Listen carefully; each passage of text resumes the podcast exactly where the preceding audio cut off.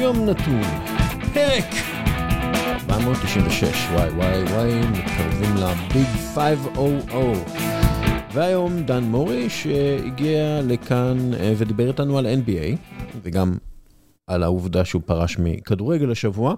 אה, דיברנו על הדברים הללו, שיחה מאוד מעניינת, ויש לנו עוד דברים, אבל לפני הכל, דירוג העוצמה בחסות קבוצת ח'-י', והיום, השחקנים הכי טובים בפרמייר ליג כרגע, אני מסתכל על הנתונים, על הסטטיסטיקות, אבל לא רק, אני מחשב את החשיבות שלהם לקבוצה, את הכושר של הקבוצה שלהם, אה, את התרומה שלהם לכושר הזה. אני מחשב גם את מה שאני חושב עליהם, כן, כן, זה לא אלגוריתמים אובייקטיבי, ויש עוד חישובים כאלו ואחרים. ואלו השחקנים הכי טובים בפרמייר ליג כרגע. מקום ראשון, מרטין אודוגור.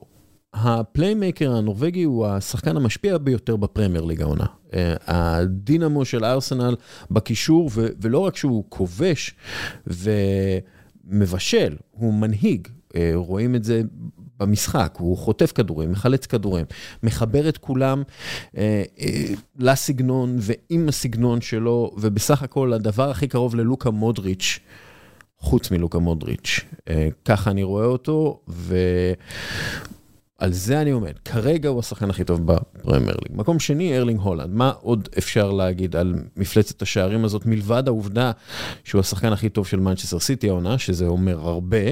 היחיד שעושה את העבודה שלו בכל משחק, כובש כל משחק, לפחות פעם אחת, אה, ועושה את זה ברמה הגבוהה ביותר. מקום שלישי, קיריאן טריפייר.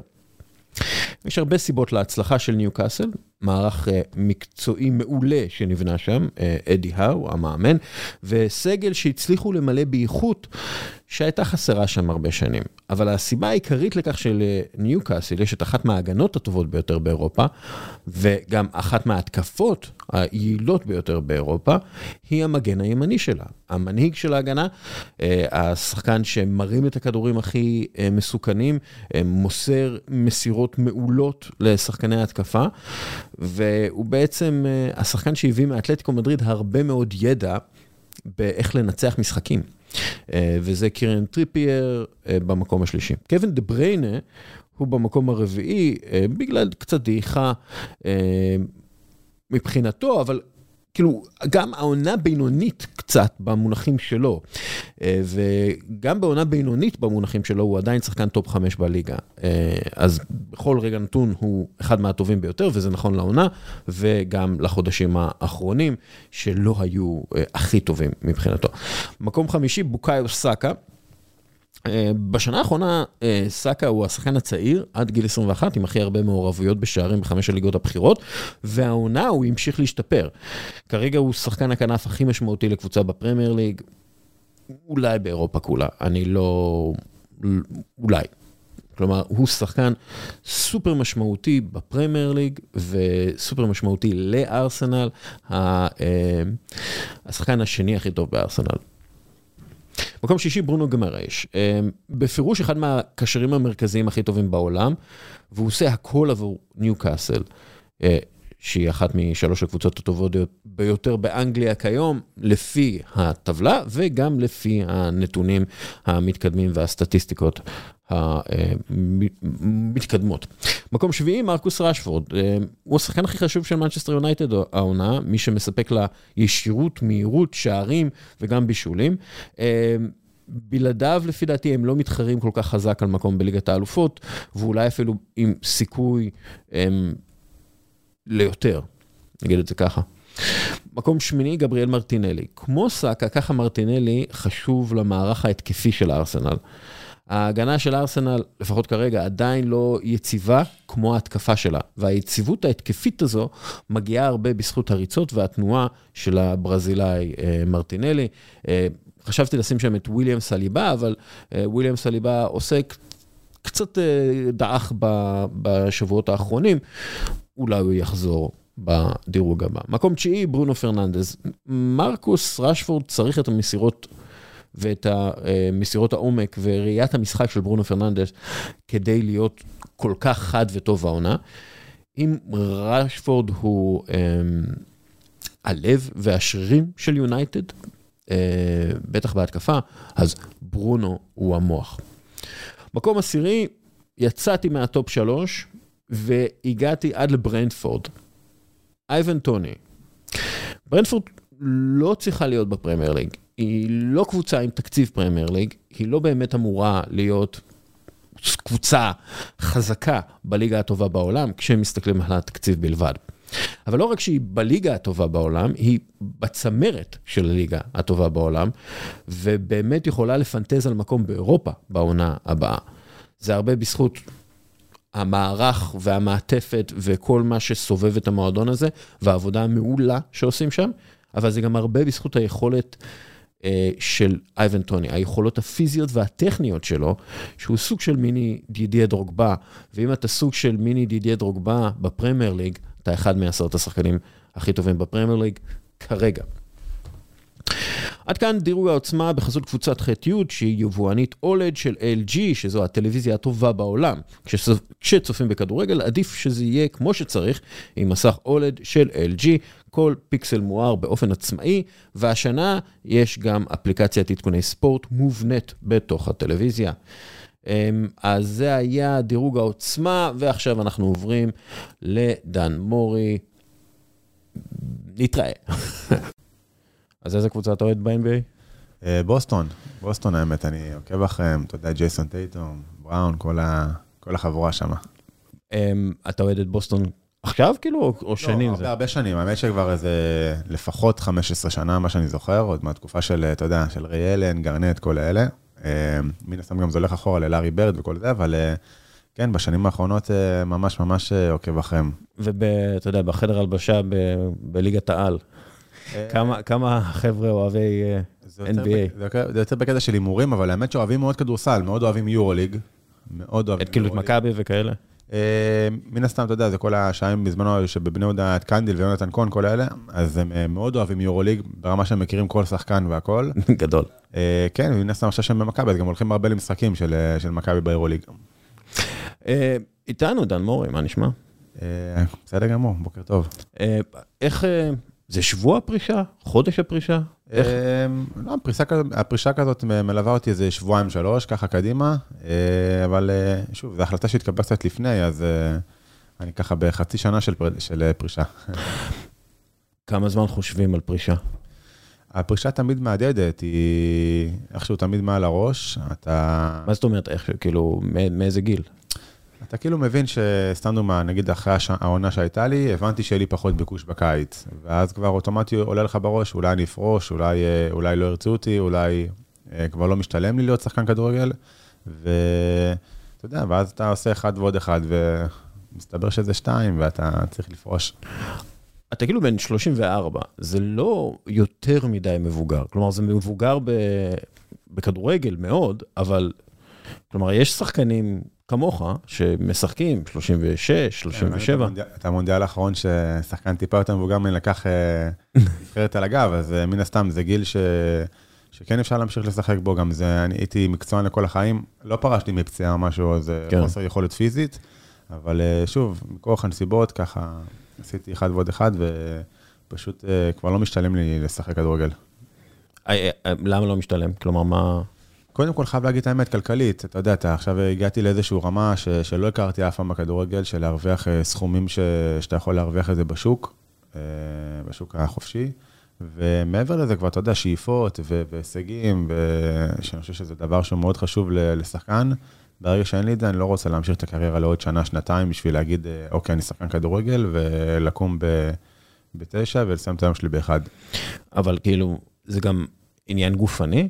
אנחנו דיברנו פשוט לפני, אתה יודע, שאנחנו, החבר'ה שאני משחק איתם כדורגל, כולם זקנים בני 40 פלוס, כל פציעה זה סוף הדרך לא, כמעט. לא, לא עניין גופני, בוא, אני לא עכשיו אה, באותו מצב שלי בין 25, אבל uh, בכיף יכולתי למשוך עוד כמה שנים, אני סופר מקצוען הייתי, פילאטיסים וחדרי כושר ו- ומה שלא, שלא צריך. Uh, פיזית לא פרשתי בגלל פיזיות. Uh, פשוט, כמו שאני אומר, מקור, מחוסר ביקוש קצת, מ... חוסר היצע קצת, משהו כזה. אבל זה כן קשה להת- להתבגר על מגרש הכדורגל. וואי, ממש, ממש, ממש. אני, אתה יודע, רואה את הילדים שהם אה, פשוט יורדים למטה באימון, ובום, מתחילים לבעוט אה, בכדור פצצות, ואני נזכר שאני הייתי עושה את זה, ואני לא מבין איך אפשר בלי חימום, בלי, אתה יודע, איזה משהו לפני, מטורף. כמה פעמים יצא לך להגיד, I'm too old for this shit. יואו, אני לא יכול, לא יכול להסביר, לא יכול להסביר, זה, זה פשוט מטורף. אתה, מה, מה שקורה לגוף זה הזוי.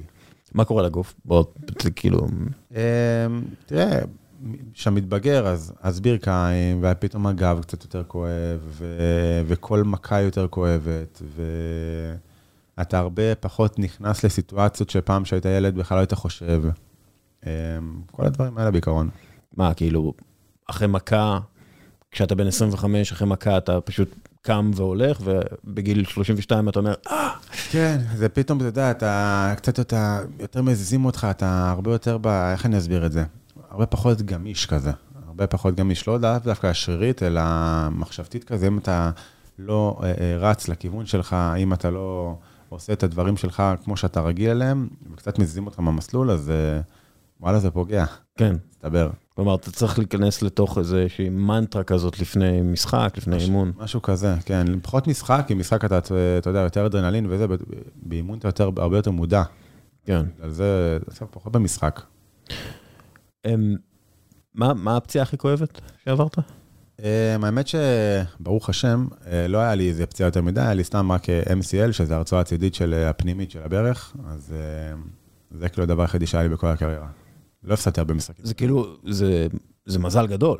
מזל גדול, אה, כן, כן, לגמרי, לגמרי. אני יכול להגיד לך שאני ראיתי שחקנים אחרים ופציעות ממש ממש מעכבות. אריק בנאדו סיפר לי פעם על המנטליות של האי פציעה, של כאילו, אריק בנאדו, אתה יודע, הוא הוא שיחק כאילו 500 משחקים רצופים. קודם כל אגדה, כן. קודם כל אגדה, ודבר שני, כן, אף פעם לא ראית אותו. כן, אז הוא אמר שהפעם הראשונה שהוא נפצע, הוא היה יחסית צעיר, והוא לא נכנס חזק מספיק, הוא, לא, הוא כאילו בעצמו הרגיש שהוא לא נכנס חזק מספיק, ומאז כל עימות, כל זה, הוא אמר, אני... אני, אני שולט בעימות הזה. כן, אז, קודם- אז קודם כאילו, כל יכול- מה המנטליות שלך בזה? אני יכול להגיד לך שקודם כל, אה, זה באמת, כמו שהוא אומר, זה המון מנטליות, כי בסופו של דבר בפציעות זה הרבה פסיכולוגי. אם אתה נכנס ונובר בפציעה, אז אתה אה, אה, יכול אה, לחשוב שיש לך דברים שאין לך, ממש ככה, ואני יכול להגיד לך עליי, ספציפית, על המנטליות שלי, אבא שלי, בגיל 8-9, אתה יודע, היינו ילדים, והיינו משחקים אה, בילדים, ופתאום היינו נופלים או משהו, והיינו מתחילים להתגלגל, איי, איי, איי, למה? כי זה מה שראינו בטלוויזיה. נכון. וזה כאילו היה סוג של איזה חיקוי שאנחנו עושים. ואבא שלי אמר לי, תקשיב טוב, מהיום אני לא רוצה אותך שוכב על הדשא, קיבלת מכה, לא מעניין אותי, כואב לך קום. וזה נשאר לי ככה. זה, ממש ככה. זה מאוד ג'ן אקסי, זה מאוד, כאילו, זה מאוד... אה, זה מאוד מאוד מאוד אה, קשור לחינוך, מאוד קשור ל... לגישה ל- לדברים האלה. כן. אמ, אתה אה, פרשת, כתבת אני פורש, פריבילגיה להפוך את התחביב למקצוע. אה, ואז דיברת על מלא מלא זיכרונות ורגעים מרגשים מילד בן שבע ועד סוף החיים. אה, מודה שניתנה לי הזכות, ובטוח שנתראה בדרכים אחרות. אז בוא נפרק את ההודעת פרישה הזאת. אמ, מה זה דרכים אחרות? ומה זה הזכות, כאילו, אתה יודע, מה, מה זה נתראה בדרכים אחרות? אה, קודם כל, אני לא יודע בדיוק עדיין את הכיוון שלי, אם אני ארצה ללכת לכיוון של אימון, אם אני ארצה לכיוון של אה, אפילו לנהל מועדון ברמת המנכ"ל. אה, אז אני עוד לא יודע בדיוק איפה אני אפגוש את הספורט, אולי, אתה יודע, מצד של פרשנות או דברים כאלה. אה, אז בגלל זה קצת כזה השארתי את זה כמו חלון פתוח כזה. אה, היית ב, באירוע של אה, חברת הספורטק אה, פיקסלות. נכון. זה משהו שכאילו, כל מיני הזדמנויות שונות לספורטאים בתעשיית ההייטק. זה משהו שאתה מחפש? זה משהו שאתה... אז האמת ש...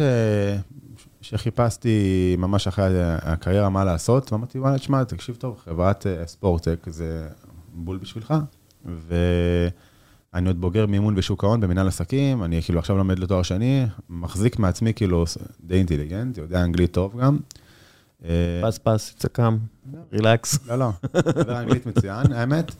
אה, גם משוק ההון, אתה קורא הרבה מאמרים באנגלית, כן. מן הסתם אתה... וגם NBA, כאילו, בכל זאת. NBA ושוק ההון זה הרבה בייסבול, לא הרבה יודעים. אה, בכל אופן, הבנתי את זה בכנס הזה של ה SportTech, שאנחנו ממש לא, לא, לא קשורים לשם, כאילו. למעט זה שאתה אוהב ספורט והם חברה שמתעסקת בספורט, זה שני עולמות די שונים. כן. למעט Playermaker שהוא קצת יותר כדורגל, אבל גם יש להם המון המון דאטה, זה חברות הייטק, הן חוקרות והן עושות והן בודקות והן שואלות המון, המון מאמנים מחוץ לארץ, המון מתייעצות פה בארץ. אז כאילו עצם זה שאתה שחקן לא נותן לך בעצם איזשהו יתרון על עובד אחר, להפך, בעצם זה שאתה שחקן, אתה בגיל 34 לא היית אף פעם עובד באף חברה אחרת, אז כן. אין לך בעצם, בעצם ניסיון תעסוקתי. אז דווקא הבנתי שאם אתה רוצה להיות אה, בחברת ספורטק, זה פשוט להיות או אדוויזר, או פשוט תיזום את זה, אתה.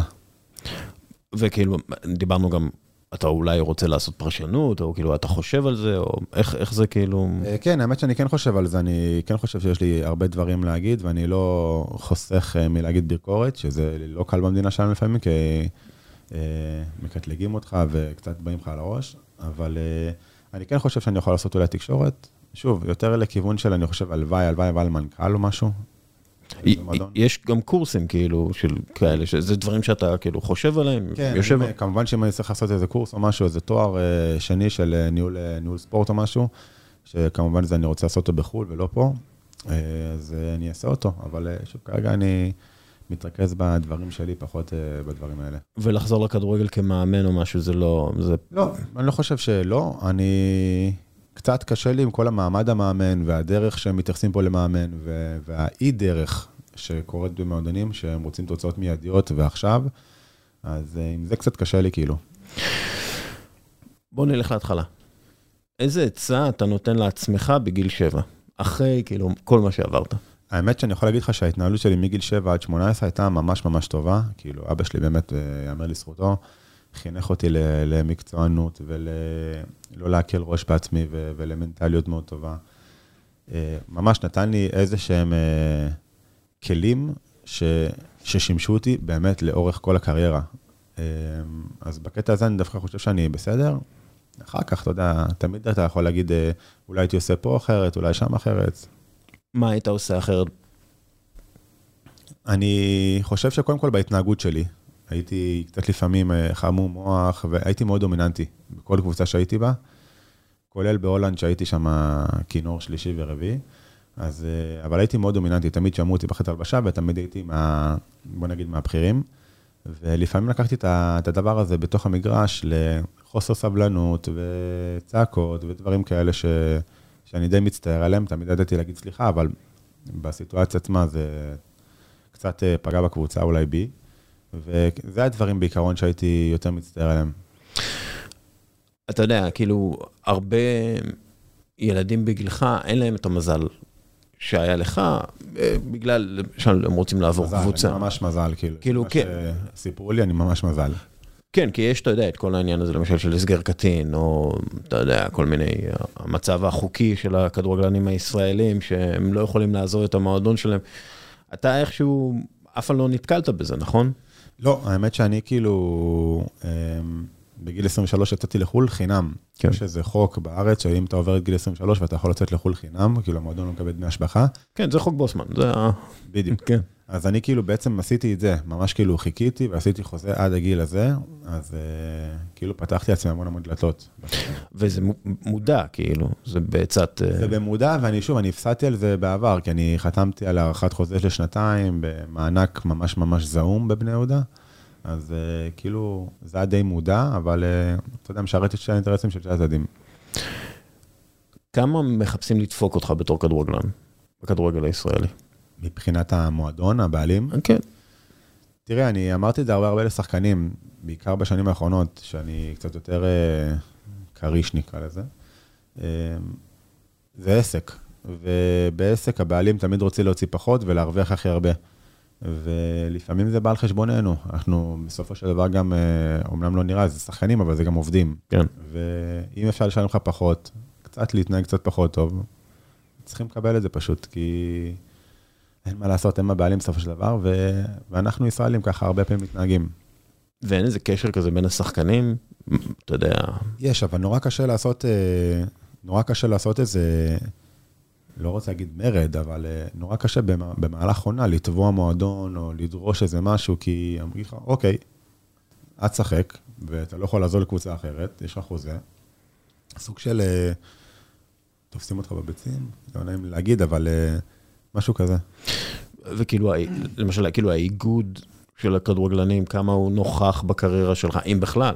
הוא נוכח, אבל שוב, זה דברים ש, שלרוב הם מתנהלים או בפגרת ינואר, או לרוב בסוף העונה. במהלך העונה עצמה קשה להם נורא להשפיע. שוב, מה הם יגידו לבעלים? אתה הרי...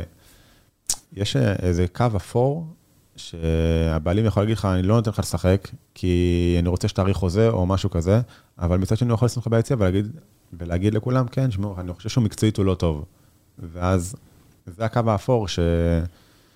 שזה קצת בעייתי, ועוד לא עלה מישהו שיכול לעשות... אה, קרה לך גם ספציפית? לי לא קרה ספציפית, האמת, דברים כאלה. אה, חוץ מזה שב... עכשיו, בשנה האחרונה העלינו לי שתי משכורות אחרונות, אבל חוץ מזה, כאילו...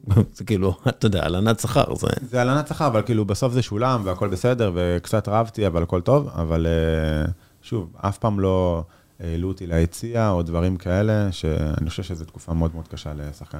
מה אתה חושב על היחס ל...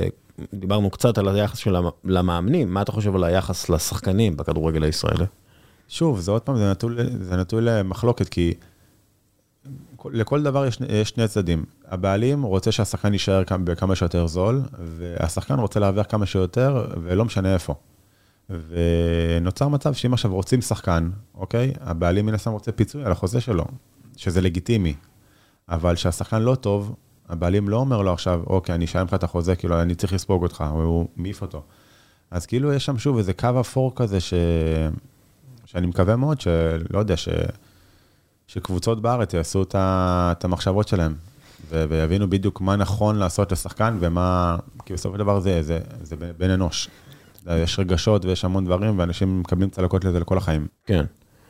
אתה יודע על כאילו משהו ספציפי?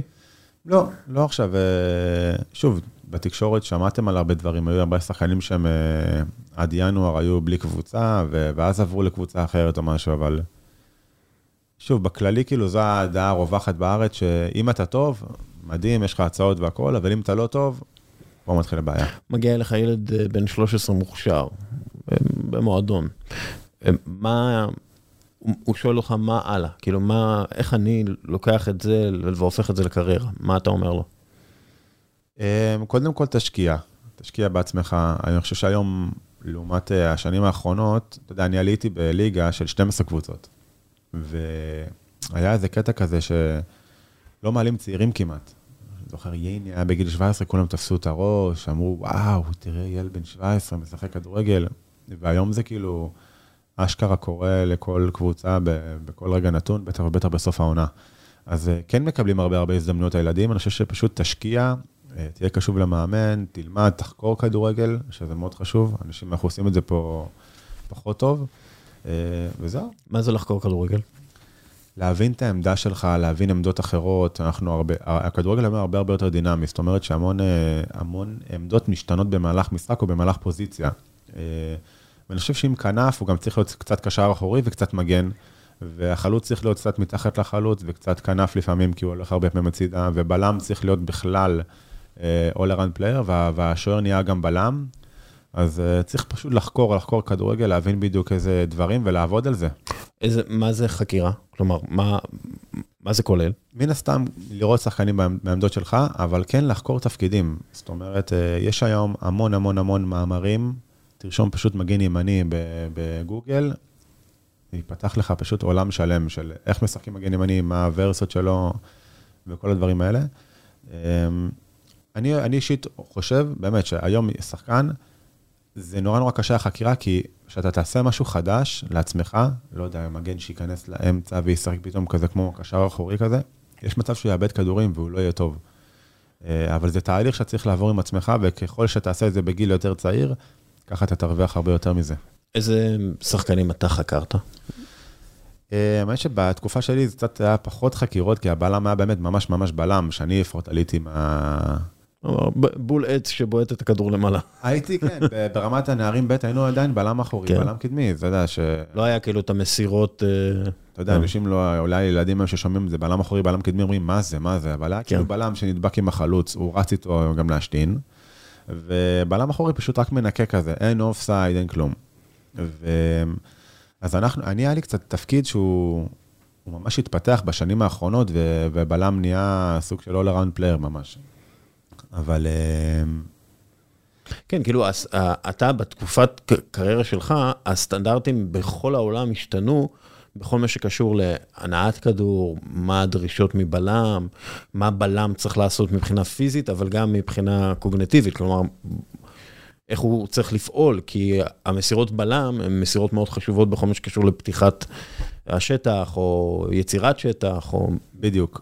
גם מעבר לזה, אני חושב שבלם הוא משחק היום עם שטח גדול מאוד מאחוריו. כן. זה מאוד קשה, וחלוצים מהירים. אז אני חושב שגם ה...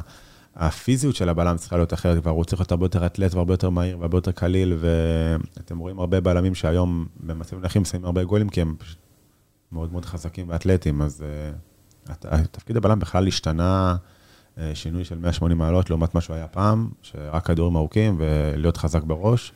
היום הבלם הוא ממש הפליימקר של הקבוצה, הוא נוגע הכי הרבה בכדור, הוא פשוט מניע את המשחק קדימה. איזה בלמים אתה אוהב? אני בזמנו, מי שהיה כאילו הדי מודל שלי, שנורא אהבתי אותו, זה היה וידיץ'. וידיץ'. במאצ'ר יונייטד, כן, הוא היה חי את המשחק בצורה מטורפת.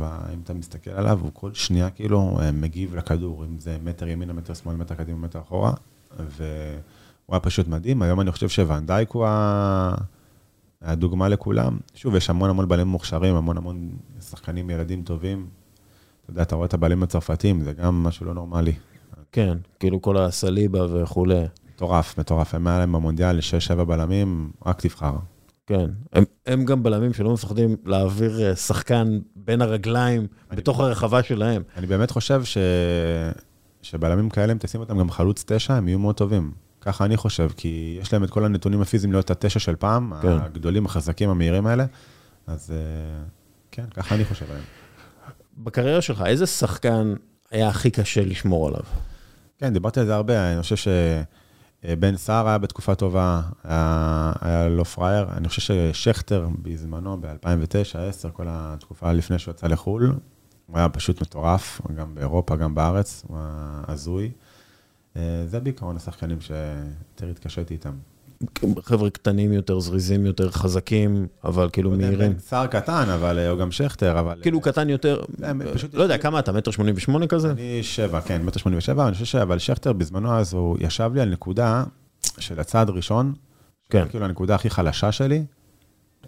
כי אתה צריך להניע מטר שמונים ושמונה, מטר שמונים ושבע, והוא צריך להניע, כן. בדיוק, הוא כזה ישב לי על נקודה חלשה כזאת, שקצת היה לי קשה מאוד להתמודד איתו. כי אם הייתי עושה איתו ספרינט ל-30-40 מטר, אני חושב שהיה לי הרבה יותר קל להתמודד איתו, אבל על השטחים הקטנים האלה איתו, קצת קשה לי היה. ובהולנד? בהולנד, לא שחקתי יותר מדי, אבל אני זוכר אז בזמנו, סתם random משחק נגד ארקדיוש מיליק, שהוא היה באייקס בזמנו. כן. היה לי, לא רוצה להגיד קל, כי זה, אתה יודע מי אני, אבל uh, היה לי הרבה יותר נוח להתמודד איתו, כי הוא בממדים שלי, ובמשחק ראש, ו...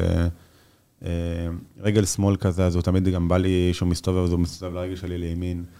אה, אז כזה היה לי יותר קל להתמודד איתו, הרבה יותר קל. כלומר, ברגע שזה מאבק פיזי, אתה מרגיש שאתה יכול לנצח כל אחד, כאילו זה לא... כן, מי, מי שבממדי גוף שלי, אז יהיה לי קצת יותר קל איתו, מאשר אה, אם תביא לי קטן, זריז, כזה. כאלה שזזים הרבה. כן, כן. החבר'ה האלה שזזים, מה יש לכם אתם? אתם בני הרבה? לא, סתם, אני מדבר עכשיו על החבר'ה שלי. בזמן הקורונה כתבת כמה דברים אה, חריפים מאוד נגד הנהגת הכדורגל והספורט בישראל, ובכלל, כאילו, דיברו איתך אחר כך? כאילו, איך מקבלים ביקורת בכדורגל הישראלי? אתה מדבר איתי ממה, מה, קברניטי הכדורגל, כאילו, ממש הראשים? כן, כי אתה כתבת דברים מאוד חמורים, כאילו... לא, אף אחד לא דיבר איתי, האמת, אבל אה, כן, בזמנו רועי זרין, המנהל קבוצה שלנו, כן דיבר איתי, שאל אותי. אה, שוב, אני חושב שהתנהלנו שם קצת... קצת לא נכון. הסתכלתי על מדינות אחרות, איך הם עושים את זה ואיך אנחנו עושים את זה, ושוב, אנחנו מעצמת טכנולוגיה פה, כאילו, אנחנו לא אומרים להיות הכי טכנולוגי מכולם, ואנחנו לא. אז uh, סתם, פשוט כאב לי הדבר הזה. אבל עכשיו הכל ישתנה, אסנת מארק הולכת להיות המנכ"לית של אה, משרד המדע, הכל יהיה הולך להיות טוב. הכל יהיה בסדר. כן. אבל כאילו, אתה יודע, בכלל, באופן כללי, איך, איך סופגים ביקורת בכדורגל הישראלי, איך משתנים? כי אני מתאר לעצמי שאתה יודע, אתה בתור שחקן, אתה רואה דברים שאחרים לא רואים, אתה עולה עם הדברים האלה למעלה לפעמים, איך כאילו מקבלים את זה? אז אה, קודם כל, אני אגיד מבחינת הקהל, כי הקבוצה שלי, בני יהודה, מזוהה מאוד עם הימין, אוקיי? ועצם זה שהייתי באיזושהי הפגנה, שרציתי רק להעלות את המודעות לכדורגל, בלי קשר לפוליטיקה ולא פוליטיקה, אז אה, ראו אותי נורא כאילו, אה, אתה שמאלן, אתה בוגד, אתה זה, אתה פה, אתה שם. וזה היה כאילו מאוד קשה. אני יכול להגיד לך את האמת, זה קצת לקחתי צעד אחורה, אמרתי, אה, אני לא רוצה להיות בפוזיציה הזאת של אחד ששונא, שהולך נגד הזרם, אבל אני כן חושב שבארץ, בכללי, כל הגוף הזה, התאחדות לכדורגל, מנהלת הליגה, הם נורא כאילו אנשים מיושנים. והמון אנשים שנשארים שם כי, כי הם שמה. ובמקום לדחוף את הכדורגל דואגים יותר לאינטרסים של עצמם. אה, כי אני יודע שבמדינה שלנו יש המון המון כסף. השאלה לנו מנותב. ואני חושב שפה אנחנו חוטאים בגדול, כאילו. אז uh, אף פעם לא באתי בביקורת, אתה יודע, בפנים לאנשים או משהו ככה, אבל uh, תמיד כששאלו אותי על את הדברים האלה, לא, לא היססתי להגיד. אז אני נותן לך עכשיו להיות הצער של הכדורגל הישראלי, אתה הצער לשבוע. מה הדברים הראשונים שאתה עושה? תשתיות, תשתיות, תשתיות. שם את זה, לא, מעבר לכדורגל, ספורט, שם את זה בחינוך. אנחנו יודעים כמה ספורט נותן, אה, אה, אה, מוריד השמנה ומוריד אה, מחלות לב ומוריד אה, עוד מלא מלא... סוכרת? כן, מחלות בריאותיות אחרות. אז אני חושב שהייתי מעלה מאוד את הספורט במוסדי חינוך, אה, מכניס את הכדורגל, תראה, שאני הייתי בגיל 16, בנוער, ואתה פתאום צריך להתאמן עם הבוגרים, אתה מפסיד לימודים, כי הבוגרים מתאמנים בבוקר. אז אה, גם זה משהו שצריך להיות, אה, לא יודע, באיזשהו שיתוף פעולה עם הבתי ספר, כי זה לא פייר שאני אפסיד כדורגל, אפסיד לימודים, בגלל שאני צריך ללכת לכדורגל, שזה המקצוע והחלום שלי. אז שוב, להכניס את זה יותר הרבה יותר ללימודים בגיל קטן, לתשתיות, דברים כאלה. כלומר, מבחינה אידיאלית, בעצם מתחילים את הדרך בספורט, לא בחוג אחרי בית ספר, אלא בבית ספר. אני, כן, ממש ממש חושב ככה, אני רואה כל, אה, כל בית ספר בארצות הברית או במקום אחר, אתה תראה פשוט אה, מתקנים מפוארים שהלוואי הליגת על היה לנו. אה, ופה בארץ יש לך איזה אולם ספורט מסכן כזה, שכל הבית ספר כזה מתנקז אליו, שעושים שם טקסים בסוף שנה. כן. אז, שוב, ככה, אם אנחנו נתייחס לספורט רציני, אני חושב שאנחנו נרוויח ממנו המון. ב-2017 אתה חוטף שקוד בוז מהקהל של בית"ר ירושלים. זה לפני הקורונה, לפני הכל. כאילו, איך, איך מתמודדים עם דבר כזה? אתה שחקן בית"ר ירושלים, כן? זה צריך להגיד. כן. אה, אתה שחקן בית"ר ירושלים ואתה סופג קריאות בוז. קודם כל, מה, אתה יודע, קודם כל אתה, אתה אומר, בוא'נה, שמעתי נכון, כאילו, שרקו לי בוז. אז אה, זה כזה היה שם. דבר שני, אני, שוב, היה לי כמה דברים ש... שלא ישבתי טוב בבית"ר ירושלים. אה, קודם כל הייתי כזה מתל אביב, לא גרתי בירושלים. הייתי כזה די אאוטסיידר שם. אני חושב שגם באתי על שחקן שהוא, שהוא מקומי, שהם נורא אהבו אותו כזה. כחילה. כן. אה, לקבוצה בהתחלה, אני חושב שדווקא עשינו קמפיין מדהים באירופה, הגענו עד... עד שלב הפלייאוף, עפנו לסנט אטיין, שזו קבוצה שהיא כמה רמות מעלינו. אה, ואחר כך התחלנו את העונה כזה, קצת דשדשנו, ואתה יודע, צריך ליפול על מישהו בביתר. בביתר הם או מעללים או נופלים. וכן, קצת אה, באו לי על הראש, נקרא לזה ככה, ו... אבל בסדר, עברנו את זה. מה זה עושה לך? אתה מתבאס. קודם כל הייתי כזה סוג של בריב, בריב שלי עם עצמי, עם הקהל כזה, כל פעם שהיינו מנצחים, שכולם היו הולכים לחגוג, אז אני הייתי יורד לחדר הלבשה, וכאילו סוג של מתנתק, מתכנס בתוך עצמך, אומר, אוקיי, שמע, תעשה את הכי טוב שלך, ומפה הכל יהיה בסדר. אמ, אבל מנטלית קשה מאוד, כי אתה כאילו מתמודד עם סוג של לחץ. זה לא היה שריקות בוז כי... לא יודע, כי היה לי איזה דעה מסוימת, או קרה איזה משהו עם הבעלים, או אמרתי איזה משהו, זה היה כאילו שקוד בוסט, כי ממש רצו להעיף אותי מהמגרש. אז כאילו אתה אומר עכשיו, אוקיי, כל פעולה שלי, היא מקבלת הרבה יותר משמעות. ובסדר, זה משהו ש... שאני שמח שהתמודדתי אותו במהלך החיים שלי. זה משנה את הדינמיקה בתוך הקבוצה? כלומר, אתה יודע, זה כאילו... אני יכול להגיד לך שהשחקנים כאילו מאוד עזרו ושלחו הודעות ותמכו ואמרו, אנחנו איתך והכל בסדר, וכל פעם שהיה בוז, אז uh, תמיד איזה מישהו בתוך המגרש עשה כזה לא, עם הידיים או משהו. Um, אבל שוב, כן, זה לא נעים. איך שלא תהפוך את זה, זה לא נעים, ואתה יודע, תמיד אני אומר, אם אתה עושה טעות ששורקים לך בוז, אז uh, אתה יודע, זה כאילו, אולי אפילו השחקנים יחשבו כבר שוואלה, אולי צריך להוציא אותו. אתה מבין? זה לא תורם. וזה קרה? או ש... האמת שמאז שהם שרקו בו, לא עשיתי איזה טעות משהו מעניין. אמ, דווקא אפילו זה כמה משחקים שהייתי יוצא, והם היו מקבלים גול או משהו כזה, אבל אה, שוב, תקופה קצת פחות נעימה, עברנו אותה. אמ, אתה, אתה כתבת פעם, לא כתבת, סליחה, אמרת בריאיון, לא קל להיות בלם, זה התפקיד הכי כפוי טובה. אתה יכול לעשות משחק מושלם, ואז לעשות חצי טעות, כובשים גול, וכל מה שעשית נזרק לפח. אבל לא הייתי מעדיף תפקיד אחר. עכשיו, למה במבנה האישיותי שלך מתאים לך התפקיד הזה? אתה יודע, אתה, האמת שתמיד אתה מסתכל על זה, המבנה האישיות שלך הוא באמת מתאים לתפקיד שלך, ובלם הוא סוג של אחד שכל הזמן עושה בשביל אחרים, ומעט מאוד פעמים קוצר את הפירות. אה, מעט מאוד פעמים מקבל את התהילה שמגיעה לו. ואני חושב שאני גם ככה בחיים, אני, אין לי בעיה אה, לעשות הרבה בשביל אחרים, ובחיים, בחיים, בחיים אני לא מבקש טובה מאף אחד. כאילו, אני, אם צריך, ב... אז אני אעשה הכל לבד. אה, ואני חושב שזה בעצם תפקיד הבלם, זה באמת סוג של אופי, כזה, להיות אחד כזה שכל הזמן שמה, וכל הזמן מנסה אה, להרים ולדרבן ולהיות מקצוען, וכל הבלמים הם ממש ממש ככה, ומי שלא, שיחליף תפקיד. אז, אז כאילו, אף פעם היה משהו, חשבת פעם להיות קשר אחורי? כאילו... תמיד רציתי להיות קשר אחורי, הרבה חשבו ש... שאני לא מספיק דינמי להיות קשר אחורי, יכול להיות שהם צדקו. אה, אז לא, אבל תמיד כאילו מאז גיל 13-14, שממש העבירו אותי להיות בלם, כי כן הייתי קשר אחורי פעם, אז אה, כן, זה פשוט זרם משם, ושוב, אני אגיד לך את האמת, אני אוהב לראות משחק הגנה, אני חושב שזה... זה הסתכלות אחרת על המשחק. מה האישיות למשל של שוער? שוער, קודם כל הוא משוגע, תמיד צריך להיות קצת משוגע, קצת לא בסדר בראש. אמ, אבל אישיות של שוער הוא הרבה יותר סוליסט אמור להיות, לפי דעתי. כי כל הדברים שהוא עושה הם פחות קבוצתיים, יותר אישיים. כן. אז... אה, הוא יותר שחקן בייסבול משחקן כדורגל באיזשהו מקום. ככה אני חושב, כן, כי אתה יודע, גם כשאנחנו מקבלים, אה, יכולים לקבל אה, המון גולים, הוא יכול להיות במשחק טוב. אמנם, אתה יודע, בתקשורת יהרגו אותו, אבל גם ב-4-0 יכול להיות שוער שעושה אחלה משחק. ו... את הקשר אחורי, מה ההבדל האישיותי בו? אמ, לא יודע, יש יותר מדי הבדלים, כי קשר אחורי גם יכול להיות אה, במבנה האישיותי שלו מאוד שחקן אחראי ומאוד אה, אה, ורסטילי ואחר. אמ, שוב, אני חושב שבוא נגיד ככה, התפקידים היותר אחריות, עם הרבה יותר אחריות, כאילו, הקשר האחורי, הבלם, השוער, אז זה מבנה אישיות מסוים של בן אדם, אני חושב שכל השאר, שזה חלוצים וכנפיים ודברים כאלה, יש להם, בוא נגיד, אה, יותר bad boys כאלה. ו... אוקיי, כאילו, יש קלאשים של אישיות בתוך חדרי הלבשה. כן. מה הקלאשים הכי כאילו נפוצים?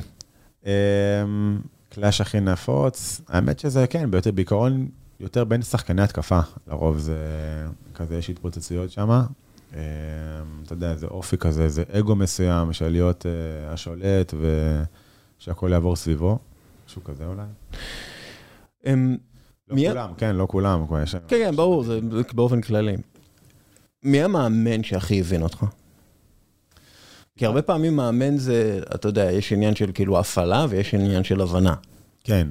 אמ, תראה, אני בנערים ב' היה לי באמת מאמן בשם אסף שוורץ, שהוא... הוא באמת, היינו מדברים המון על כדורגל, כשהייתי עם ילד בן 14, והוא באמת שינה לי את התפיסת מחשבה, הוא בא מבלגיה בזמנו, עשה השתלמות בבלגיה, וכאילו הוא הביא פה איזה משהו שלא היה, הוא זה שהפך לנו באמת את, ה, את הקו הגנה מבלם אחורי קדמי לקו אחד, והוא די שינה אותי. שוב, אתה יודע, היה לי גם את יוסי, שהיה לי קשר איתו מיוחד, אה, בעיקרון גיא לוזון, שעשה, שהיה מאמן בזמנו מדהים, אני לא יודע איך הוא היום, לא עוקב אחריו כל כך, אבל... אה, אז בזמנו באמת גם הביא איזה משהו חדש לארץ עם 442 וקווים ואיך עומדים, ובעיקרון שלושתם. מה ההבדל העיקרי בין הולנד לישראל בכדורגל, כאילו? אני חושב שבתרבות, מן הסתם, אתה, כל ההתייחסות לדבר הזה שנקרא כדורגל, לדבר הזה שנקרא ספורט, כשאני הייתי שם בויטסה, אז אתה מתאמן ממש בכפר האולימפי שלהם, שם זה המתחם אימונים של המועדון, ויש שם גם את המתחם אימונים של האתלטיקה וכל הדברים האלה. אתה רואה את ההתייחסות לספורט, זה... אני חושב שיש שתי רמות מעלינו, הכל מקצועי. מה, איך זה בא לידי ביטוי כאילו ביום-יום? שוב, לא הייתי פה במועדונים כמו מכבי חיפה, מכבי תל אביב, שאני יכול להגיד לך עכשיו אה, מה קורה בטופ של הארץ, אבל מצד שני גם ויטסה היא לא הטופ של הולנד, אז אתה כן יכול להשוות בין בני יהודה לויטסי בזמנו. אמ, כל, ה, כל ההסתכלות על הדבר הזה שנקרא כדורגל, המקצוענות, אתה יודע כמה, אנשי, כמה אנשים עובדים בתוך המועדון הזה? מאות. ובארץ, אתה יודע, אתה יש לך כזה מנהל קבוצה, עוד איזה דובר, וזהו. אז... כלומר, המעטפת. המעטפת היא, כן, ממש, כאילו, אני זוכר פעם אחת שאמרתי לה, כן, תקשיב, אני צריך שתסדרי לי א', ב', ג', ואמר לי, תקשיב, אני אסדר לך הכל, אתה תשחק. אנחנו פה בשביל שאתה תשחק כדורגל בלי שום אה, הסחות דעת, ושוב, זו ההתייחסות שאני מדבר עליה, כאילו. ואז אתה כאילו, וואו. כן, כן, ברמה, ברמה הזאת, כאילו, אני זוכר שמאמן כושר תמיד היה בא ומתייעץ איתך, והמון המון משובים. אה, אם אתה רוצה איזה מכשיר או משהו, אוקיי, תגיד לי, אני אחשוב אם הוא מתאים לנו לקבוצה, לאג'נדה שלנו, ואם כן, מביאים לך את המכשיר הזה, לא משנה כמה עולה. אז אה, כל ההסתכלות על זה, של המקצוע, זה מדהים. מה היה ההיי הכי גדול בקריירה שלך? אה, בין החתימה להולנד לזכייה בגמר גביע, לא היה לי יותר מדי הייאים, כמו אליפויות וכאלה, אבל זה שמה כי זה היה איזה שהם שני נקודות ציוני דרך, ש... שלצאת מבני יהודה לאירופה, שזה גם משהו שלא לא קורה יותר מדי, אה, וגם לקחת מבני יהודה גביע, אמנם זה קרה פעמיים בשלוש שנים, אבל זה גם משהו שלא אמור לקרות אה, אה, בתדירות גבוהה. אז אני חושב ששתי אלה בעצם זה ציוני דרך מאוד מאוד חשובים. ומה המרתף? מה הכי גרוע, כאילו? מה הדבר הכי גרוע שיכול לקרות לכדורגלן? הדבר הכי גרוע שיכול לקרות, בין פציעה ל... אני חושב שהשנה האחרונה פשוט, זה המון המון מחשבות שאתה אומר, למה נשארתי, למה, כאילו איזה, איזה, אתה מלכה את עצמך על חטא, אבל אה, כן, בעקרון השנה האחרונה, אני חושב שהייתה לי שנה מאוד מאוד קשה, אה, נפשית, ממש. מה, מה זו, כאילו... קודם כל, אתה רואה את הקבוצה הלא מתפקדת, ברמת האימון, ברמת ההתנהלות. אה, גם על עצמך, אתה, אני זוכר שהשחקתי משחק, פלייאוף עליון של ליגה לאומית, ואנחנו מתחילים את המשחק נגד הפועל פתח תקווה, הכל בסדר. נגמר המשחק 4-0. ו... להם. להם, ברור. ואתה אומר כאילו, וואו, מה, מה היה פה עכשיו, כאילו? מה, אנחנו ככה מבזים את עצמנו, את המועדון, את ה... אני חושב שהאימונים אחר כך, זה כבר היה באמת כמו, כמו אוסף חברים ש, שמתאספים בשכונה ומשחקים, ברמה הזאת, כאילו. כלומר, זה... זה התחתית של הקריירה שלי, כאילו, לגמרי, אני יכול להגיד לך. וזה כאילו, זה בעיה מוסדית? זה בעיה כאילו של הארגון, או שזה בעיה... קרה שם המון, המון בעיות, בזמנו אז גם זרקו אבנים על ברק לאוטו, והוא החליט שהוא עוזב את המועדון, אז הוא כבר לא משקיע יותר, ולאף אחד לא אכפת, ו... כאילו היינו גם במצב בהטבה שאתה לא יכול לרדת ליגה ולא יכול לעלות ליגה, אז כאילו, והרבה שחקנים ידעו שמי שאין לו חוזה אז הוא כבר עוזב, ממש היה שם כאוס מוחלט, אני חושב שגם שם אה, הבנתי שאני קרוב מאוד לפרישה מסתמן. כלומר, בגלל שהכל כאילו היה קשה ומגעיל ו... קשה ומגעיל, ואתה אומר, לא בשביל זה אני מתאמן כל החיים, לא בשביל זה אני, אני קם בבוקר. אתה יודע, אתה, אנחנו, הדור של היום הוא דור שמאוד רוצה להגשים את עצמו מעבר לכסף, לדברים כאלה, אתה מאוד רוצה להגשים את עצמך ולהיות מוצלח ודברים כאלה. ואני חושב שהשנה האחרונה באמת פגעה בי מאוד נפשית מ... מהדרך ש, ש, שקמתי בה כל בוקר, ו, ולקחתי את זה מאוד מאוד קשה, מאוד ללב, אז uh, שם אני חושב שבעצם אפילו נפלה החלטה כזאת, שאם לא יהיה לי איזה משהו עם שאיפות, עם הישגים, אז אני לא, לא מוכן. כמה זה משפיע על, כאילו, על החיים? הכל שאלה של הפרדה, כן? אבל אני אחד שכן ניסה מאוד מאוד להפריד בין כדורגל לבין החיים האישיים שלי. אני יכול להגיד לך שזה מאוד קשה. שוב, זה כל החיים שלך, אתה יודע, זה... אתה קם בבוקר, הולך לישון עם זה, אתה, מה שאתה אוכל זה קשור לכדורגל, אם אתה ישן זה קשור לכדורגל, אם שתית כוס יין זה קשור לכדורגל. אז הכל קשור לכדורגל, כי זה, כי זה מקצוע שהוא, אמנם אין לו הרבה שעות בפועל, אבל אה, מנטלית הוא כל היום. אז אה, קשה מאוד להפריד בזה. אתה מקצוען, אתה יודע, רוב הקריירה בליגת העל, ליגה לאומית זה, זה חיים אחרים, זה כאילו בעיות אחרות. כן, שוב, היינו קבוצה כזה של אה, ליגת על בליגה לאומית, מבחינת התנאים והדברים האלה, אבל אה, ספציפית בליגה לאומית, כן, הכדורגל הוא מאוד מאוד שונה, הוא מאוד אינדיבידואלי, הוא אחר, הוא, הוא פחות ברמה, אבל כאילו צריך יותר רמה בשביל אה, להיות טוב, משהו כזה. מה, מה זאת אומרת? כאילו, מה... כי המשחק, בגלל שהמשחק הרבה יותר מפוזר והוא הרבה פחות אה, מאורגן, אז אה, יש הרבה יותר יכולות אישיות.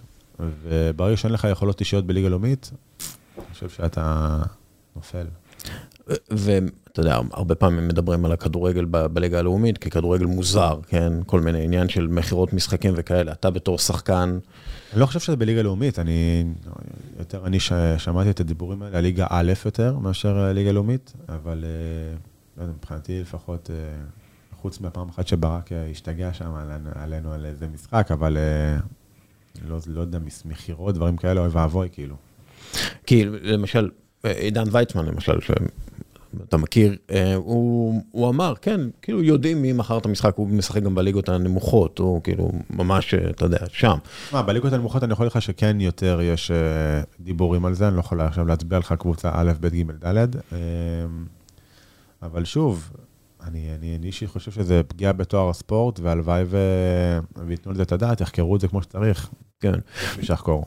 וכאילו הדרך הכי טובה למנוע בעצם מכירת משחק זה תנאים טובים, חיים יותר טובים לכדורגלנים, או כסף יותר טוב. אני, קודם כל בהחלט, אבל מעבר לזה אני חושב שאתה יודע, כמו כל דבר שהוא חשוב לך, אתה צריך לשמור עליו, וישמרו על הכדורגלנים, הם יעשו להם תנאים יותר טובים, וישמרו עליהם, הם יהיה יותר אה, אה, תקשורת. דיברת על פיקסלות, אז הנה פיקסלות עכשיו ישימו אה, מתקנים במגרשים בליגה א', המשחקים ישדרו. תוכל לדעת יותר, אם הם מוכרים יותר, לא מוכרים, כאלה דברים. כן, למרות שקשה לזהות, אה, זה תמיד... אה, קשה לזהות, אבל מצד שני, תזהה אחד, אתה יודע, אלמנט ההרתעה פה הוא מאוד חשוב. מה צריך לעשות למשל למישהו שמזהים כמוכר? הרחקה ממשחקים כדורגל, להעיף את הקבוצה, לא, יודע, דברים כאלה, כאילו, ענישות מאוד חמורות. כן, צריך כאילו להיכנס, כאילו, לא... מאמין מאוד בענישה חמורה, כולל קנלים אוהדים, קנלים דברים כאלה. מאוד שכוח ההרתעה זה הדבר הכי טוב שיש. אמ, נגיד והיה לך אה, מצבה על הקריירת כדורגל, מה אתה רוצה שיהיה כתוב על המצבה? זה לא ארוך מדי יכול להיות, אבל... לא, ברור, אני גם אה, בן אדם מאוד ענייני, אני לא עכשיו איזה... אני חושב ש... ככה אני רואה את עצמי, כאילו, נתן את הכל, לפעמים הלך יותר, לפעמים הלך פחות, אבל שמת לב על המגרש. סיכום שאתה שמח איתו. כן, אני... אנשים לא מבינים, אבל כאילו, תמיד אני אומר על כל גמר גביע, שיש לך, זה יכול להיות הברכה שלך וגם הקללה שלך. אה, קח את קריוס מליברפול, אני חושב שתגיד לו עכשיו שיעלה לגמר ליגת אלופות, אז באותה שנה, אגיד לך, לא, לא, לא, עזוב, אני יודע את התוצאות. אה, גם אני, כאילו, היה לי ב-2000, כשהפועל לקחו את הדאבל, ל-9 או 10, גם היה לי שם איזו טעות בגמר גביע, אז זה היה הקללה שלי, אז היה לנו משחק ב-2019, שהייתי השחקן מצטיין, אז זה הברכה שלי. אז תמיד כאילו, גם האוהדים צריכים לדעת שלפעמים שחקנים, מישהו צריך לעשות טעות, ומישהו צריך שהאחריות כזה די תיפול עליו, אז אה, זה משתמע לשתי. כאילו יש מלא טעויות. שחקנים כל הזמן עושים טעויות. כל הזמן. ו-50% מהשערים זה טעויות. אבל זה אומר גם שאתה צריך להתאושש מטעויות בשביל כאילו להמשיך קריירה בטח ארוכה כמו שלך. כן. אה, אז כאילו יש פה איזה קישור מנטלי מאוד חזק, כי טעויות זה באמת אה, בחיים של כולנו, לא רק על המגרש כדורגל. כן, קודם כל צריך לעבוד אצלך הרציונל. אה, אתה יודע, גם כשאתה עושה טעות, אתה צריך לפחות, שוב, בגיל צעיר זה מן הסתם הרבה יותר אמוציונלי, אה, ואתה פתאום כזה קם בלילה בשלוש בבוקר, ולמה, למה, למה יצאתי, למה איבדתי את הכדור ככה, או דברים כאלה. אבל אתה צריך להיות מאוד מחובר לרציונל, להבין שהי, זה חלק מהמשחק, ו... וכמו שאתה לא עכשיו חוגג יותר מדי ש... ששמת גול או משהו, שעשית דברים טובים לקבוצה, אז ככה אל תהרוג את עצמך ש... שקרתה איזה טעות או משהו שזה נופל עליך. אמ, עכשיו אה, רצף שאלות כזה לקראת הסוף. אנחנו, כן. אמ, מה זו מנהיגות עבורך? אני חושב שפשוט להיות שם אה, בכל רגע, בכל שנייה, בכל זמן, יורגן קלופ כזה. מה זה אומר? אמ, שוב, זה משהו שאני קצת חטאתי בו, אבל אה, להיות חיובי כל הזמן ולעודד ולהיות team player, במלוא מובן המילה, משהו כזה. אם אתה צריך אה, לבקר שחקן, איך עושים את זה? כן, תמיד אומרים את זה, שתחמיא לו, ותגיד לו, שומע, אבל פה ושם, תעשה אחרת. אה, יש איזה דוגמאות שאתה יכול, נגיד עכשיו מבקשים לך לעשות הרצאה על מנהיגות. אתה יכול, יש לך דוגמה מהקריירה שלך שאתה יכול... אה, על עצמי? כן. או, אתה יודע, או שמנהיג טוב שנתקלת בו, או שאתה עשית משהו. אני יכול לך על עצמי שאני הייתי מאוד אה, אה, לשחקנים, בעיקר לצעירים, הרבה פעמים. תמיד הייתי אוזן קשבת בשבילם, אם היו צריכים איזו עזרה, אה, משהו לאו דווקא בכדורגל, גם בחיים האישיים שלהם. אה, מאוד הייתי נכון אה, לראות שחקן שהוא מתקשה באיזה פעולה מסוימת, בואו נעבוד ביחד, אני ואתה, והייתי נשאר עם המון המון שחקנים. בעולם אני חושב שמבחינתי, זה יורגן קלופ הוא פשוט מטורף בקטע הזה, כי גם בגמר, אז שהם הפסידו עם הטעויות של קריוס, הדרך שבה הוא הגיב, כאילו, אתה יודע, זה בריל טיים, אז זה לא עכשיו הוא חשב על זה יומיים, ואז הוא הגיב, הוא פשוט באותו רגע פשוט חיובי וחייך לשחקנים ואמר הכל טוב, אני חושב שבגלל זה גם הוא זכה שנה אחר כך. כן. אמ, איך בוחרים אנשים לעבוד איתם? כאילו אתה, אתה יודע, אתה פחות בוחר אנשים לעבוד איתם בקבוצה, אבל אתה כן עובד עם אנשים שאתה בוחר לעבוד איתם, סוכנים, אה, אה, פיזיותרפיסטים, אני יודע. אני חושב ש... קודם כל, אה, אנושיות. אני חושב שאיזה בן אדם אתה עובד איתו, אני חושב שאני לא אוהב בן אדם שהוא תאב בצע, שהוא משוגע על כסף או דברים כאלה. אני חושב ש... שאחד שייתן מעצמו מעבר, זה בעיקרון התכונות שאני מחפש לפחות. כמו מישהו שאתה מרגיש שהוא הולך, כמו שאומרים באנגלית, הולך את האקסטרה מייל בשבילך. כן, בדיוק, גם לא, שלא בא להחתים כרטיס, שהוא בא, אתה יודע, לעשות את התהליך הזה באמת מהלב, ובעיקרון דברים כאלה. איך יודעים שעושים עבודה גרועה? קודם כל מרגישים. אני חושב שאת עצמך אתה לא יכול לשקר. שאתה, נגיד, סתם דוגמא, אפילו גם בשנה האחרונה, אתה באמת הולך למשחק, אתה אומר, מה, באמת, כאילו, באמת שחקתי ככה? למה לא הייתי מרוכז פה ושם ודברים כאלה? אז את עצמך אתה לא יכול לשקר, פשוט מרגיש. אתה רואה את המשחקים אחר כך? כן, כן, לגמרי, ברור. אה, אתה רוצה ללמוד מעצמך, רוצה להסתכל, לראות מה עשית לא נכון. אה, זה קצת קשה, כי אתה נורא נורא תלוי בבן אדם, אבל נורא ביקורתי על עצמך, אתה ממש מסתכל על עצמך בכל פעולה ואומר, הנה, למה פה לא רצתי, למה פה לא הגבתי, למה פה... אז uh, צריך כאילו גם למנן את זה, כאילו. אתה, אתה לא, כאילו, אני מתאר לעצמי שאתה מאוד ביקורתי כלפי עצמך. מאוד, מאוד, מאוד. כן, לא חסר רחמים כלפי עצמי, ככה אני קורא לעצמי. יותר מדי. זה אני, אתה יודע, אתה, כל אחד, שוב אני אומר, קשה נורא לשנות את עצמך, אבל uh, מאמין שאני יודע לשחרר בדברים מסוימים. יש דברים שאתה לא מוכן להתפשר עליהם? כן, אני חושב שעל הערכים שלי, אמ, גם דיברתי על זה הרבה, שאני חושב שבאפריל בערך פיטרו שני שחקנים שלנו בבני יהודה. אה, היה את, את לוסיו החלוץ, והיה עוד אחד תומאס, וכאילו נתנו להם מכתב שרשמו bad influence on the young players.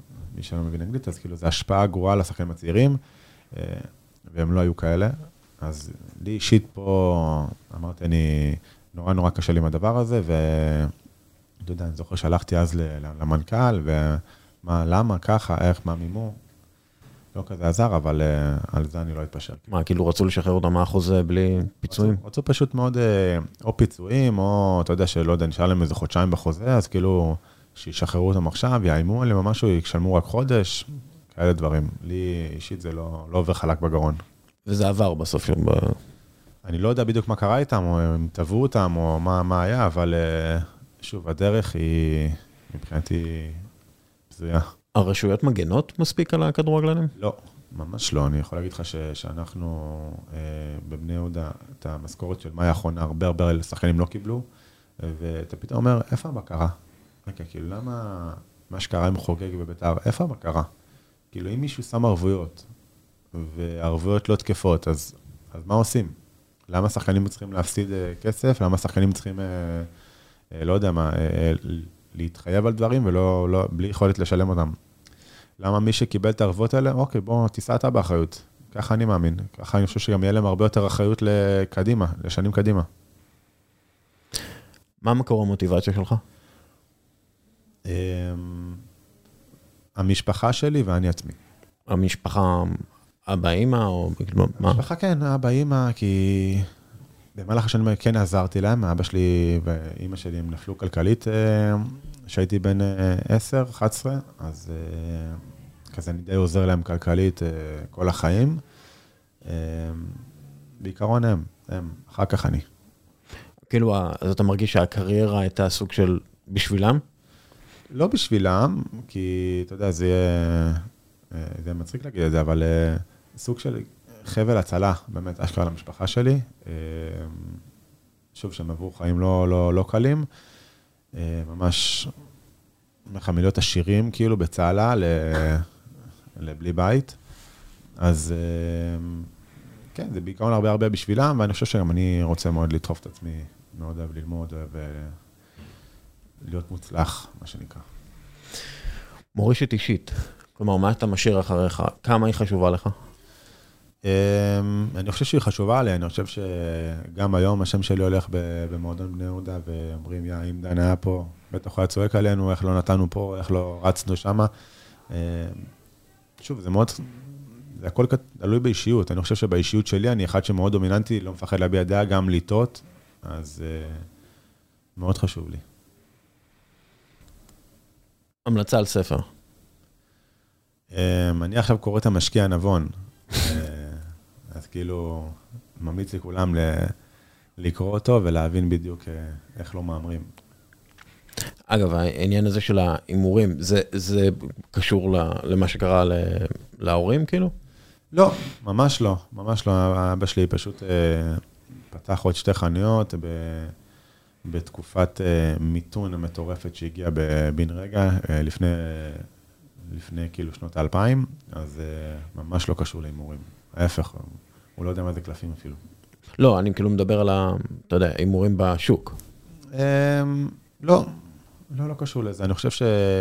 כל החיים שלנו זה ניהול סיכונים. אה, תמיד יש משפט שאני שואל את עצמי, מה נכון לי ומה טוב לי. אה, טוב לי, יכול להיות לך לפעמים לא נכון. אז אה, אני חושב שלא יודע, עולם המניות זה... אני אישית מתחבר אליו מאוד לשוק ההון. אני חושב שניהול סיכונים ולדעת מה שווה לך לסכם בשביל מה להרוויח, זה כל החיים בעצם. אתה מרגיש שסיכנת הרבה בשביל כאילו להיות כדורגלן? כן, בטח, הקרבתי הרבה. אה, אתה יודע, אני זוכר שבמילניום, אתה יודע, אין את זה, אף אחד, אה, אתה יכול לחוות את זה פעם אחת בחיים, אם בכלל. ואני זוכר שהיה לנו משחק יום למחרת, ולא יצאתי במילניום. אתה יודע, אתה אומר ילד בן 12-13, שכל החברים שלו כאילו אה, יוצאים ומבלים, ונשאר בבית, כי צריך לישון מוקדם, יש מחר משחק. אז הקרבתי המון למען, למען הקריירה שלי. שוב, זה כלים שגם אם אתה כילד לא מצליח להיות שחקן, אתה מקבל מזה המון המון המון. אה, בטח בפן המנטלי, בפן האישיותי של משמעת ודברים כאלה. אז הקרבתי המון, הקרבתי המון בשביל הקריירה, באמת. אתה מבסוט מההקרבה הזאת? מבסוט מאוד מההקרבה הזאת. שוב, לי, לי באמת, התמזל מזלי, אמרתי את זה לא פעם, שנהייתי כדורגלן. אה, אני יכול להגיד לך שב...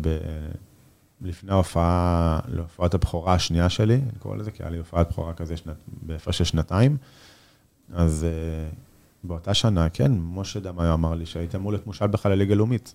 אז uh, התמזל מזלי, כאילו, לחוות קריירה כזאת עשירה ולגעת בהרבה הרבה מקומות.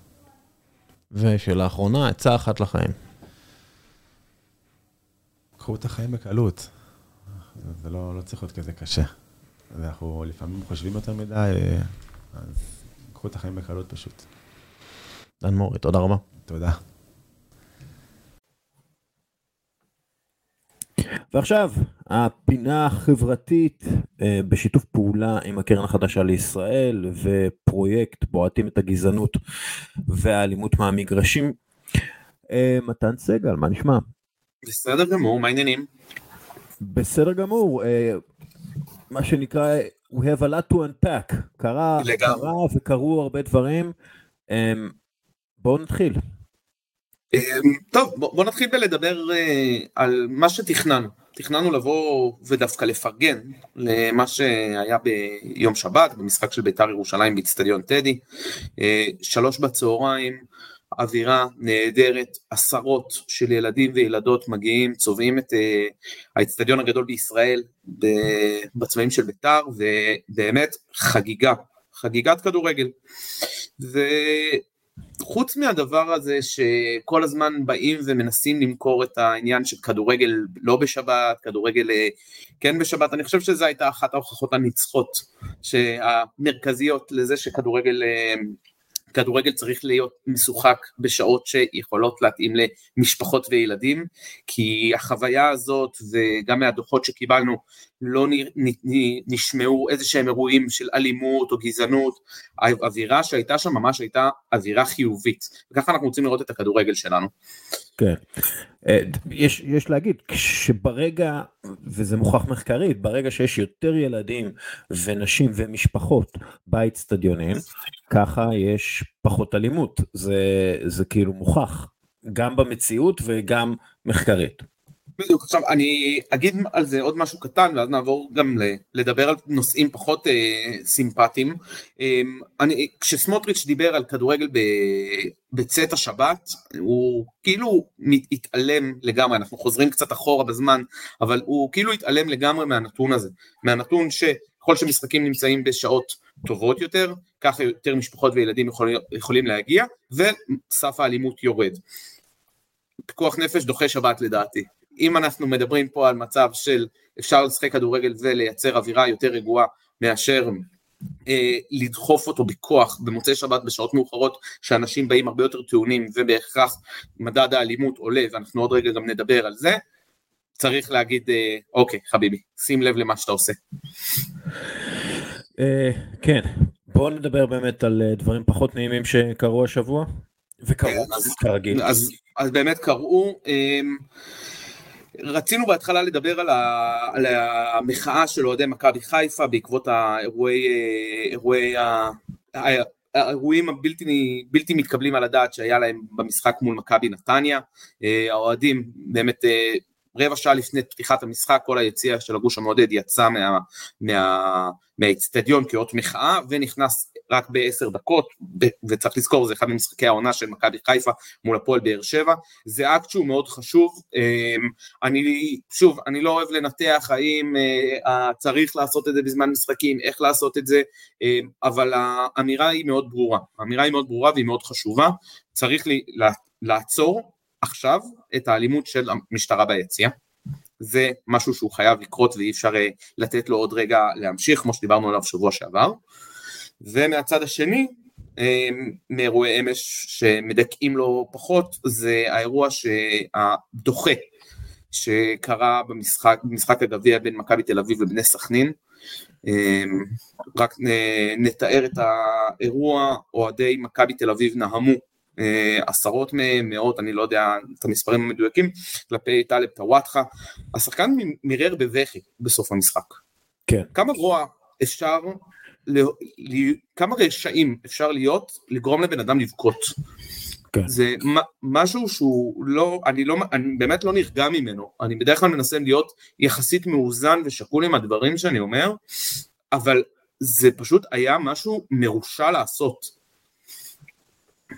ו, ו, וראינו את הקבוצה, כלומר את המועדון אה, לא מגן על האוהדים, מן הסתם על תוקף אוהדים ספציפית, אומר זה מיעוט ו, וכולי, מה, מה אתם ראיתם שם? כלומר מה הקרן, אה, מה, מה הפרויקט אז... שלך ראה שם?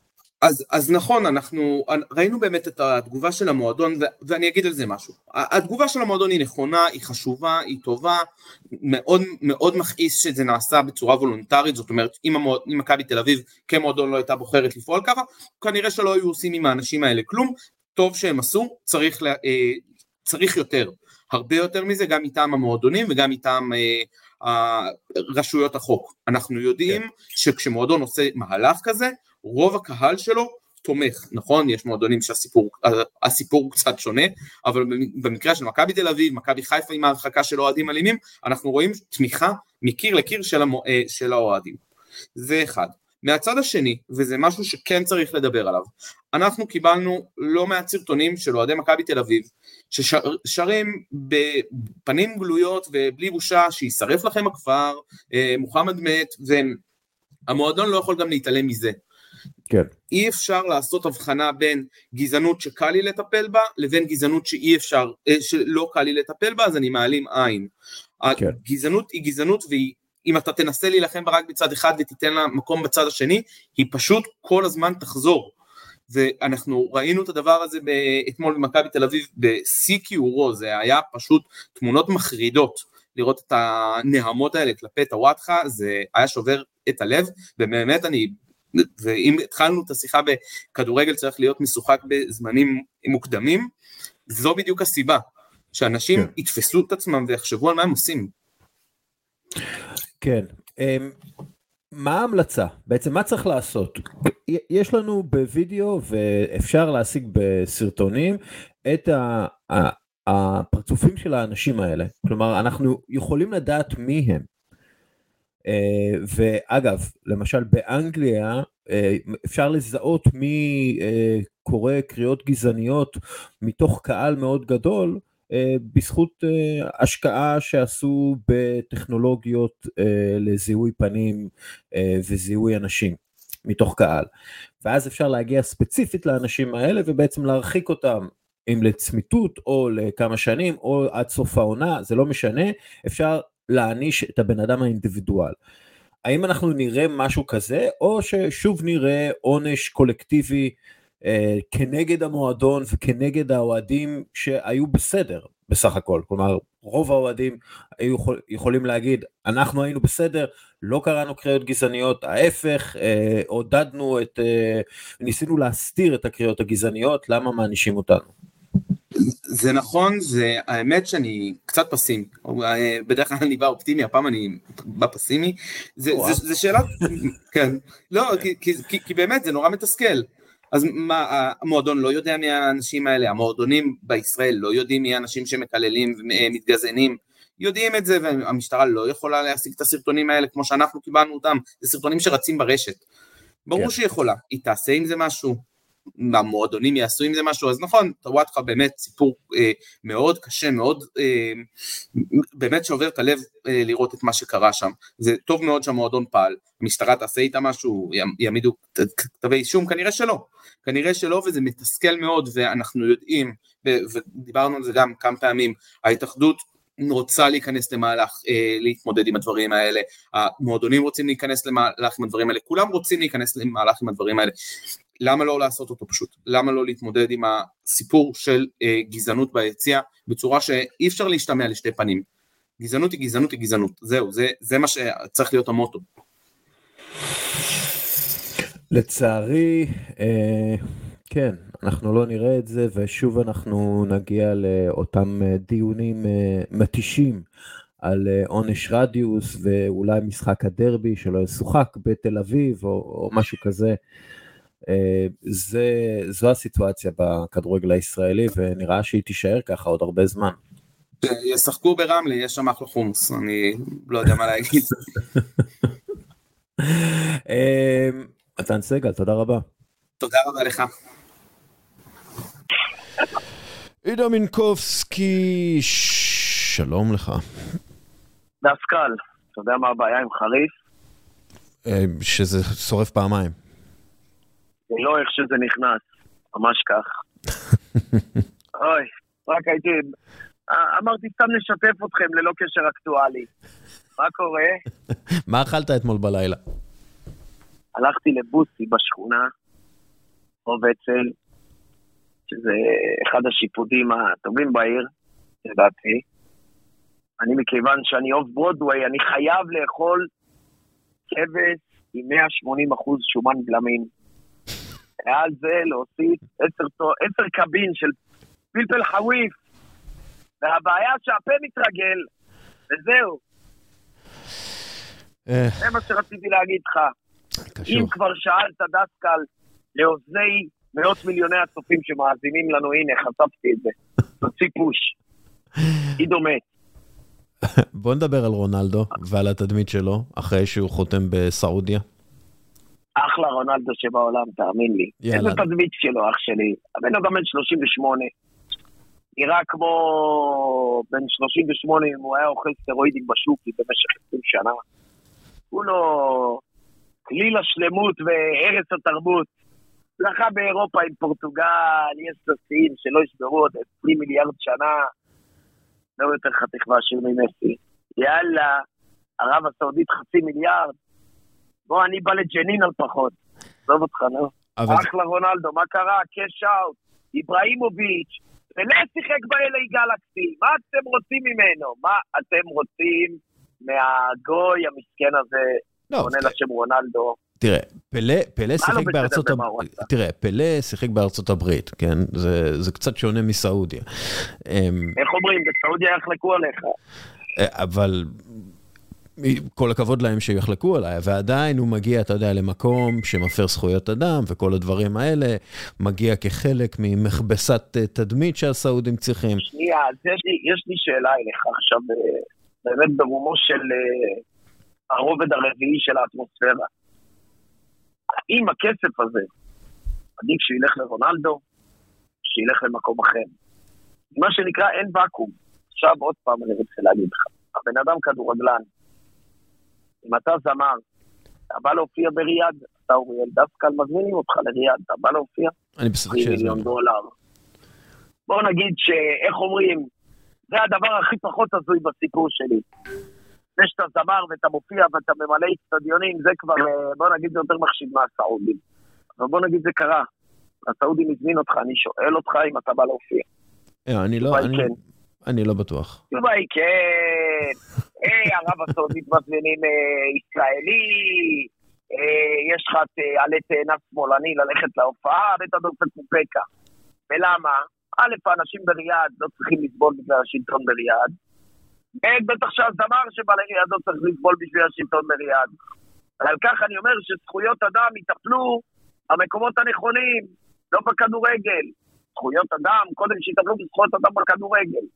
אחרי זה שיטפלו בזכויות אדם. עכשיו, אני מסכים איתך שזה מלבין, שעולה חצי מיליארד דולר. אם אתה ישראל, אתה יכול להביא מלבין שעולה 100 מיליון דולר, כמו מל גיבסון שיצלם את ה... הסרט החדש שלו בישראל. סתם עוד פעם משהו תיאורטי, לא שאיזה יחצן ג'ינג'י מנסה להיות, ה, איך אומרים, הירידה הכי טובה בווסט הוליווד כדי שזה יקרה. אבל בוא נגיד ככה, זה עולה 100 מיליון דולר למדינה, למדינה, לא לקבוצה פרטית. דבר הבא, אם אתה אנגליה, אתה לא צריך מלבינים. אתה מספק מלבינים, אם אתה ארצות הברית. אם אתה ערב הסעודית, אתה צריך מחיר בחצי מיליארד דולר. אני חושב שזה הקנס על מפירי זכויות אדם. ברמת העיקרון אף אחד לא היה משלם על רונלדו חצי מיליארד דולר לשלוש שנות, לדעתי יותר 600 מיליון. שברמת העיקרון הוא היה מרוויח 100 מיליון אם הוא היה בקבוצה סתם, אה, אתה יודע, וולסבורג. אה, ועל כך, זה הקנס על התדמית, אם תחשוב על זה. זה כאילו לכמת כמה מסריח אתה, זה כמה אתה צריך לשלם. אה, ואני מעדיף שהכסף הזה ילך לכדורגל ולרונלדו ולא למחבלים בעזה. זה, זה נכון, אבל אתה יודע, כאילו... אני חי בעולם של אלטרנטיבות, לא של עשיר ובריא, כן? מסכים איתך שצריך להיות עשיר ובריא ולא אני וחולה. עכשיו, רונלדו הוא הבעיה האחרונה בסיפור הזה, אתה מבין? מה אתה רוצה? הבן אדם אה, זהו, קאש אאוט, עושה מהקריירה 20 שנה. גם אנשי ערב הסעודית אהבו אותו, אהדו אותו. אתה רוצה שאני אגיד לך משהו נורא ואיום? גם אוהדי ישראל עודדו את ערב הסעודית לפחות 25% מונדיאל. וואלה, לא פחות גרוע. בוא נגיד ככה, ערב הסעודית לא הזיקה לפורטוגל עד היום. אה? האיפכא מסתברא.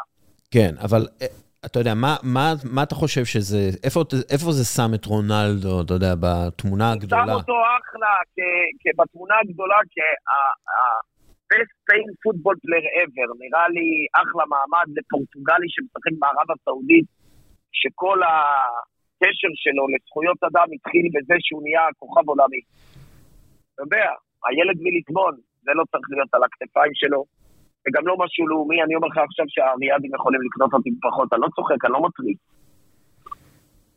תחשוב, מה, עדיף שילך אלינו הכסף הזה, מה זאת אומרת? מה, אתה תומך בהם ברגע שאתה משחק שם? ההפך. אני יודע, אתה יודע. אתה יכול לנצל את ההזדמנות להיות פרי uh, ספיריט. הייתי מכניס בחוזה שאתה יכול להתבטא על מי שאתה רוצה מתי שאתה רוצה, כמה שאתה רוצה. כן, אני בספק, אני לא בספק, אני חושב שיש חוז, בסעיף של החוזה בדיוק ההפך, כאילו, אסור לך להתבטא באלף, בית, גימל, דלת, ה', ו'. נראה לי. אני אומר לך מה אני הייתי עושה, למה אני לא כדורגלן, אני מרוויח מלבלבל את המוח, אתה מבין? אצלי זה כמו לבטח את הרגליים של רונלדו. בואנה, אולי אני אבטח את הלשון שלי באיזה שני מיליון דולר, נעשה מזה אייטם. אה, זה אחלה אייטם דרך אגב. ממש, בדיוק חשבתי על זה על עצמי. כן. וגם משלם על זה, זאת אומרת, אני לא גם צריך, לב... גם צריך לבטח גם את השיער, לא? כאילו הג'ינג'יות זה trademark כזה, שלך. אז כן, אבל ברמת הזאת אני יכול אה, בתקורה נורא נמוכה להביא תוצאה סבירה, אתה מבין? קצת קרופני, קצת דוקטור סרקן, קצת זה, קצת אבקת שיער, קצת golden brown, טיקי טיקי טיקי טקה, קצת זקיקים, אתה יודע. איך אומרים, הקנס אה, שווה יותר מה... מה... מה... מהתדמית. אה, שווה פחות. אבל אה, ברמת העיקרון, אה, כן, אני אבטח את הלשון, אני אוציא את זה בעמוד האחורי של כלכליסט. אבל לא אצלך, על אפך ועל חמתך, נעשה לך אי בתוך הבית. נעשה את זה אצל תומר גנון. זה אח יקר תומר גנון. די, למה אני מדבר איתך על כלכליסט עכשיו? בכוונה מפיל אותך בכל הבוכלטריה הזאת. זאת אומרת, יכלנו לעבור פרק. אל תדאג. מבין, כל מיליוני המאזינים, אני בספק אם מישהו בעיתון מאזין, אז... אה, אני, אה, אפשר- אפשר מה להתפרע. שנקרא, מכיוון שאתה מדבר איתי, ובגלל שאמרת את זה, תהיה בטוח שעכשיו חמי ואסטרון בלייב, בצראו, ב-HD, אה, במטאוורס. מינקובסקי, מה אתה מאחל, אה, מה אתה מאחל אה, לנו? מה אתה מאחל לנו בשנה ה- אה, ש- שבאה עלינו ככה? מה, אתה, מה יש לך להגיד? אתה יודע מה, אני אגיד את זה עידו מינקובסקית. יהיה לנו הרבה יותר אוריאל דסקל, הרבה פחות יואב כץ. תודה רבה. זה מה אני מאחל לנו, כעם, כן. מינקובסקי, ממש כך. עזוב אותי, מה אני מאחל? שנוכל לרדת אה, בחליפות ולא בחגורות הצלה, מה אני מאחל כבר על הבית השלישי? 70 כן. שנה איחלתי לו שישרוד לעד, עכשיו אני מאחל לעצמי שאני אשרוד עשור. כן. בסדר, אלטרנטיבות. עולם של האלטרנטיבות. כן, זה- תמיד יכול להיות יותר גרוע. זה הכל, היינו יכולים להיות סעודיה. עידו מינקובסקי, אה, אני לא בטוח שזה היה כזה גרוע ביחס למה שקורה פה. אני חושב שאנחנו סעודיה בלי ההטבות, סעודיה בלי נפט. כן. אמ, בלי הזכויות, רק החובות. אה, חברים, תודה רבה אוריאל דסקל. תודה רבה, מינקובסקי. אני הייתי אוריאל דסקל, המפיק היה אוריאל דסקל, כולם יהיו אוריאל דסקל. יאללה ביי. יאללה, ביי. עד כאן אה, פרק 496. אז אה, תודה רבה לדן מורי, ותודה רבה לעידו מינקובסקי, ולמתן סגל, אה, ולקבוצת ח'-י', אה, ולך, מאזין יקר שנשאר עד הסוף. יאללה, ביי.